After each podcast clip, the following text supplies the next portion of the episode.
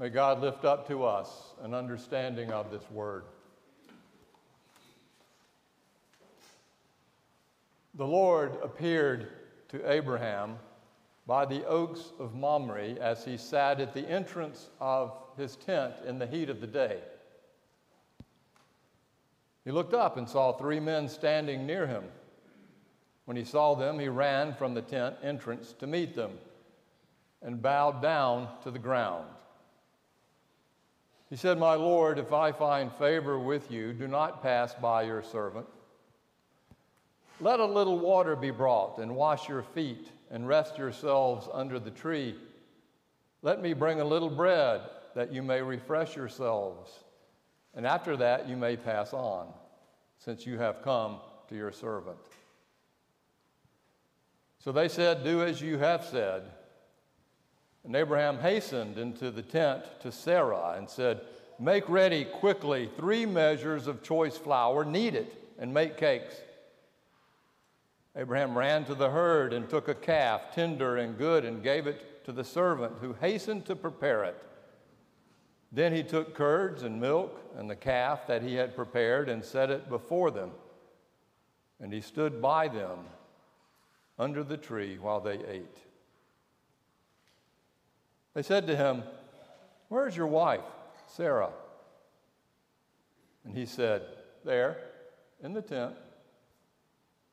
Then one said, "I will surely return to you in due season, and your wife Sarah shall have a son."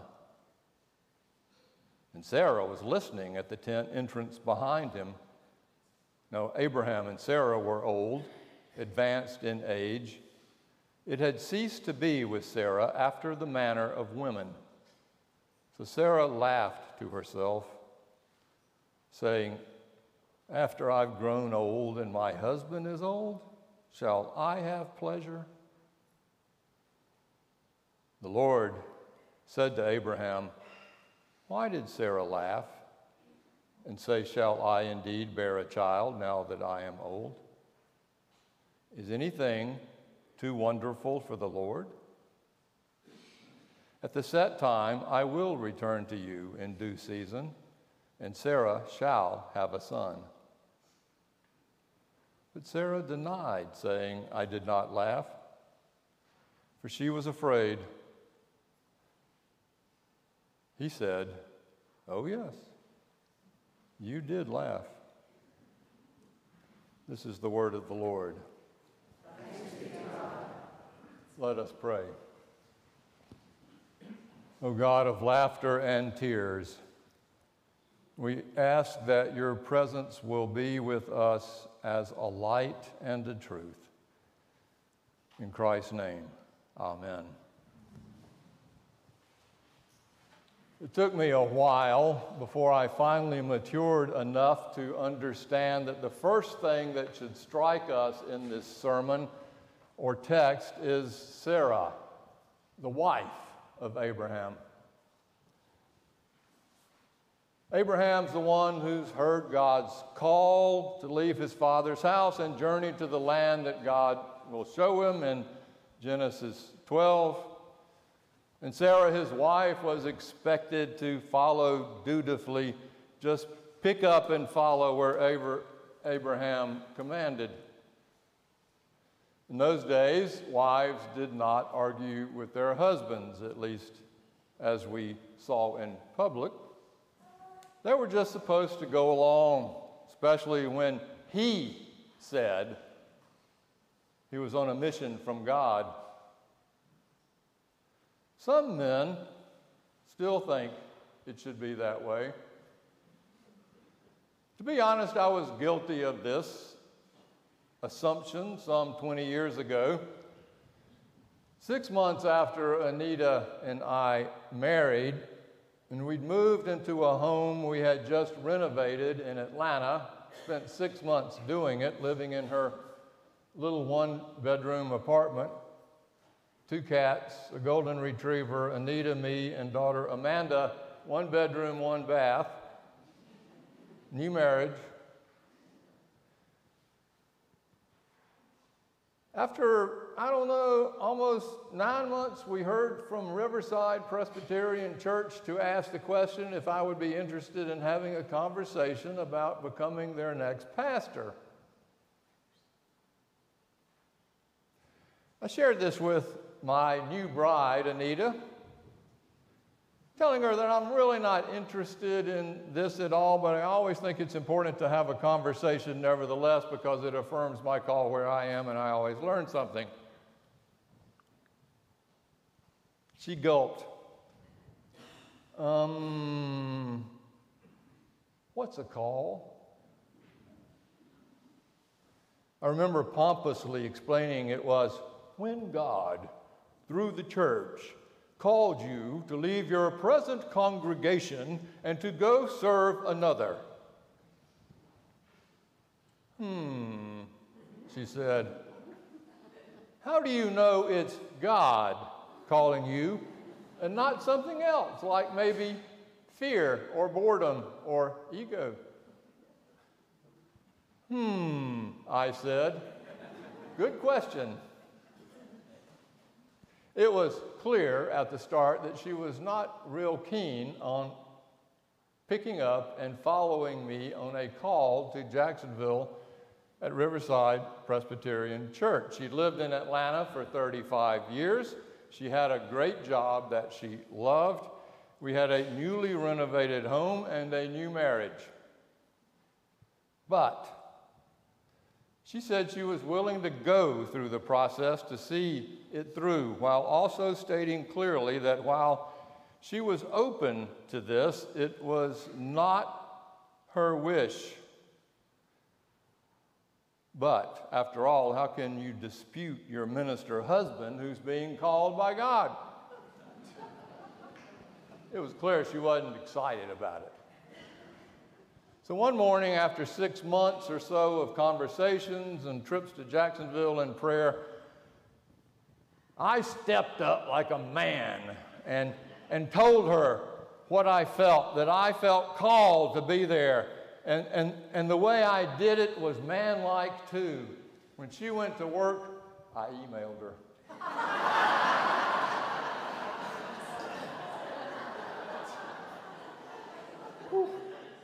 I still hear that one. Her response was beautiful and strong. I hear you that you feel called to go to Jacksonville, even though I still don't know for sure what a call is. And I need to be clear as your wife that I have not heard that call. However, because I am your wife, I will certainly go with you.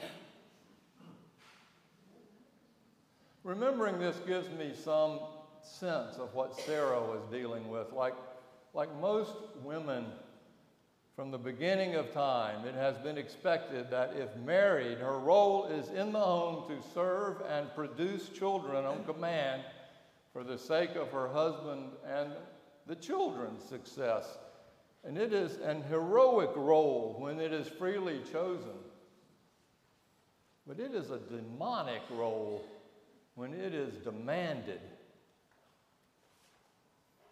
Even more demonic in Sarah's day was an extremely patriarchal culture like today's Taliban.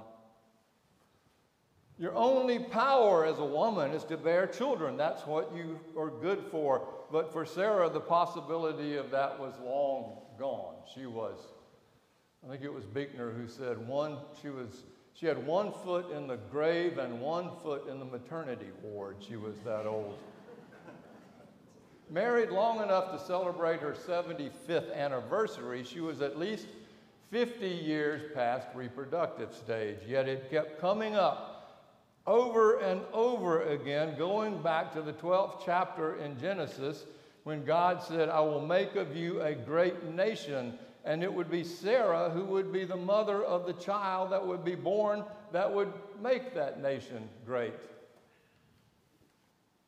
And in this morning's passage, the promise is given again, made again when those three strangers show up. In those days, too, it was important and supposed to be true for women to remain out of sight when men gathered, and also to remain out of listening range, but not just then. The fascinating book, Citizens of London by Lynn Olson, about the influence of three predominant Americans to help America engage in World War II as they lived in Britain.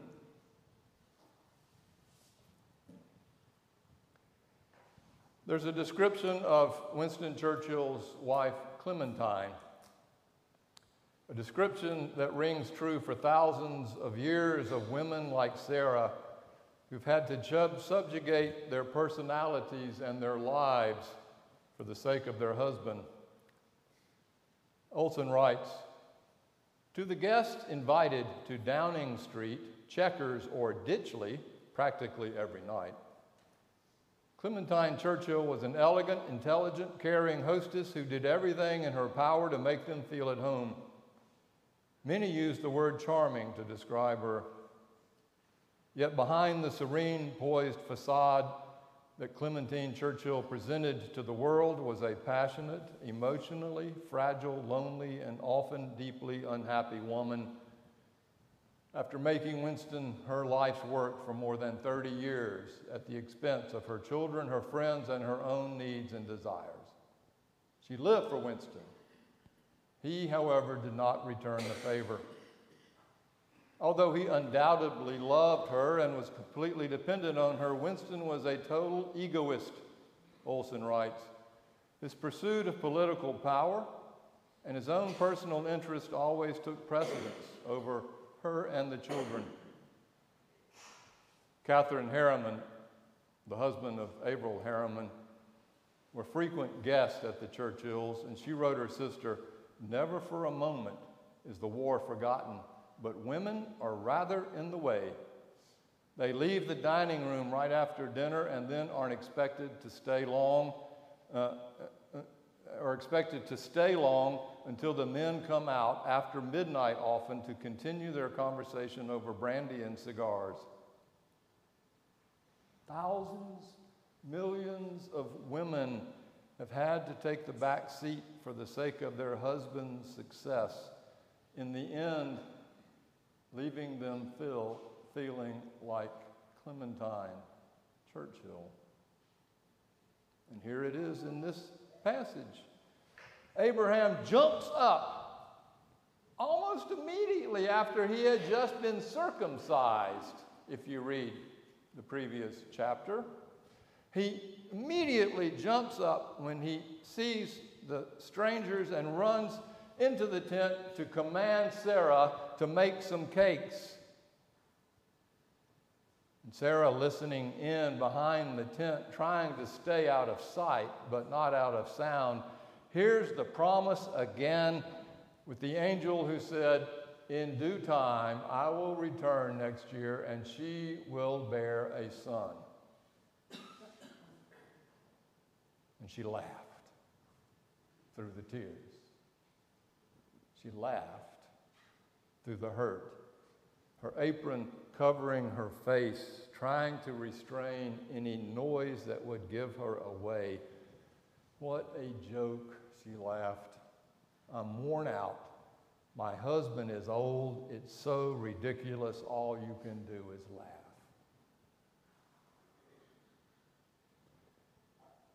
So that's Sarah. That's her part in this story. Tragically playing the role of the childless, obedient wife to her big, old, important husband, Abraham. Now let's look at Abraham. The story comes immediately after Abraham and all the boys around him had made the blood covenant with God that God would be their God and that they would be his people. And the blood that was spilled, as I said, was the blood of circumcision. Abraham was pushing 100, the story says. Now they use numbers, not literally so much as symbolically. The point was he was old. So there's Abraham resting by the great trees of Mamre sitting at the entrance of the tent, and the passage says that the Lord appeared to him. And from there, the story gets murky. Then Abraham looks up and sees three men standing near him. And the way the story reads it, it's easy to think that God's appearance is about the strangers, that God appears to Abraham in the strangers. But the Hebrew translation is otherwise. It reads literally, "The Lord appeared to Abraham by the oaks of Mamre as he sat at the entrance of the tent in the heat of the day. Then, after that appearance, he looked up and saw the three men standing near him."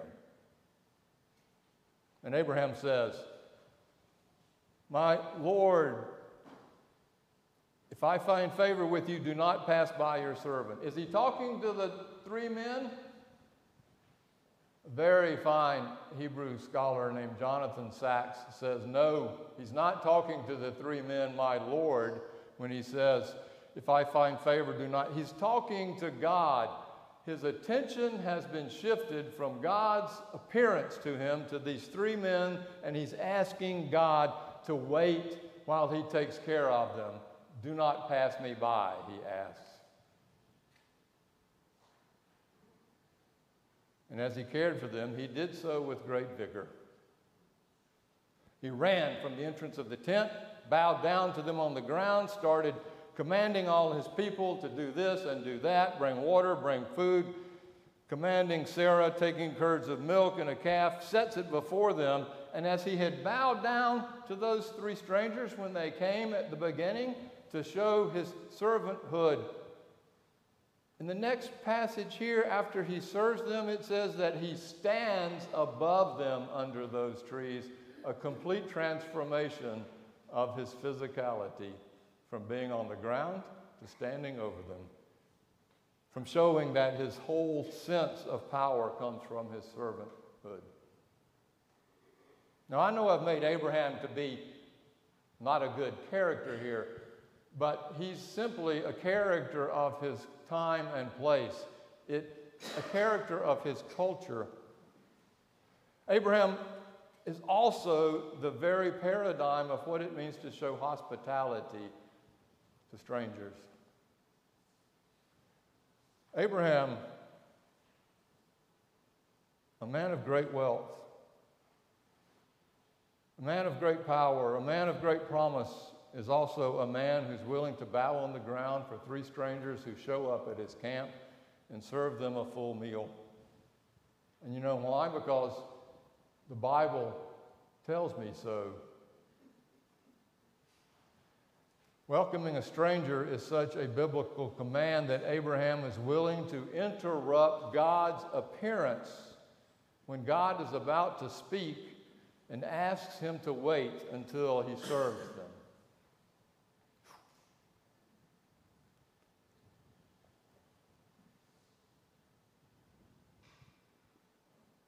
This daring interpretation became the basis for the principle in Judaism that goes, greater is hospitality than receiving the divine presence. And in the story, God waited until Abraham had attended to the strangers, and before picking up the conversation he wanted to have with Abraham about Sodom and Gomorrah, he waits and waits and waits until the next chapter, chapter 19, when he has that conversation. A story, by the way, of what happens. A story, by the way, of Sodom and Gomorrah about what happens when instead of hospitality, they find xenophobic blame, scapegoating, violence, and murder by the people in Sodom and Gomorrah, who all seem to pitch in to participate. Greater hospitality than receiving the divine presence? Greater is hospitality? Jesus said it. The Hebrews said it. In Hebrews 13:2, "Do not forget to show hospitality to strangers, for you may have entertained angels unawares." And Jesus said it in Matthew chapter 25 about separating the sheep from the goats. How are they separated? Well, those on the right side, the sheep, are those who responded that when I was hungry, you gave me food. And when I was naked, you clothed me, and when I had no place to live, you found me a place to stay, and you gave me food, and when I was in prison, you visited me. How did we know? They asked. The righteous sheep would be at his right hand, those who had done that, and the unrighteous goat on his left hand, those who had not done that. And what this passage is telling us, I think, this morning is that there is something so infinitely holy that it might be more holy than the very appearance and presence of God before us. And what that holiness is that we care for human beings because each human being is made in the image of God.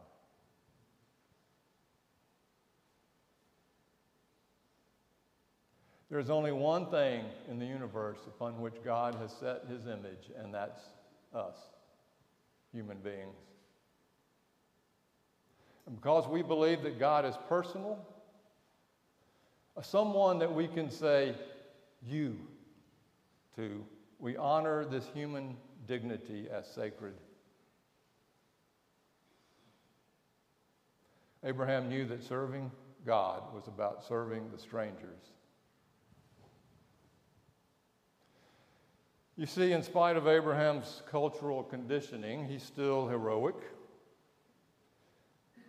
Yes, he wants to be big man in control. He played the schmuck so many times. We'll hear about the next one next week.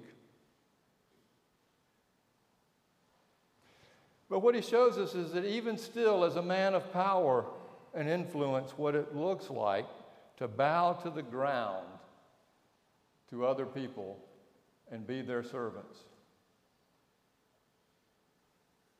The promise is, go from the country and your kindred and your father's house to the land that I will show you, and I will make of you a great nation, and I will bless you, and you will be a blessing, and I will bless those who bless you. A couple of years after 9/11, some Muslims, Jews, and Christians in Jacksonville put together this community called the Table of Abraham. We were all children of Abraham, so we put together a table to share meals and to talk about our faith, not to try to talk someone out of theirs, but just to share our own. And during that time, there was a movie that came out about what the billion Muslims really think. Not the couple of 100,000 crazy terrorists, but what the billion Muslims really think. And we showed that movie one night in a large auditorium, and it was packed, and I was one of four people on the dais as part of the panel. And as we were going into the auditorium, we found quickly that there were 10 or 12 protesters there with pickets telling us that we were all going to hell and other things. Fear mostly. And as we got into the auditorium and we found our way to the dais and sat behind our little seat, I looked out and all 12 of those picket bearers were sitting in the front row, and all 12 of them had a camera to film everything we said as a way to threaten us. During the break, four of them gathered in the hall, and so what is it, fools dare to tread? I had to go talk to him. And so I go out and said to one who would actually talk to me, so you're a Christian? Yes. I'm a Christian pastor. No, you're not. I said, can you help me understand why your group is so full of hatred and fear? As a Christian, do you think really, this is what Jesus wants of us? The guy I was talking to looked me straight in the eye and said, because you are friends with the Muslims and Jews, you're going to hell. We are here to scare you back into heaven. Really? Really? Aren't we all children of Abraham here? Children of God? Not if you support Muslims and Jews, he said. I didn't know what else to say other than, okay, I'll pray that you will come to see how much Jesus loves you and forgives you in spite of your hatred for my friends. As I walked away, he said, "Don't hold your breath." Now that's a man who tragically stands in the need of God's, in the need of awareness of God's image in him as much as anybody I've ever known. I'm telling you this story because we're living in a time and place where all of our political allegiance has become idolatrous. We are making enemies out of those that do not vote the same way we do. We are not seeing them in God's image. And you know it's idolatrous when it feeds our fear and makes us despise strangers rather than bow down to them. The Bible is clear. It is absolutely clear. As Christians and Jews, we have a moral and religious obligation to welcome and care for those we do not agree with. That does not mean we open the country to every immigrant or our homes to everyone who knocks, but it does mean that as children of Abraham and Sarah, and as people who follow Christ, we cannot rest in quiet comfort as long as so many people in our community of Brunswick are left homeless and hungry. I don't know what to do. I don't know that anybody knows what to do. But my guess is that we can start by seeing in those faces the face of God. And in seeing them this way, we might even see something more divine in ourselves when we look in the mirror. We may see the birth of a new child in us, even though we're old too often, many. We may see the birth of a new child in us, made in God's image. Why did Sarah laugh? The Lord asked Abraham. He knew. Is anything too wonderful for the Lord? He asked. In due season I will return, and she will have a son, he said. Sarah denied, laughing, of course. What else could she do? She was afraid. And God said, with the most unbelievable grace, "Oh yes, you did laugh." And what he also insinuated was, "So did I." They called him Isaac, which means he laughed. Who's the he? It's God.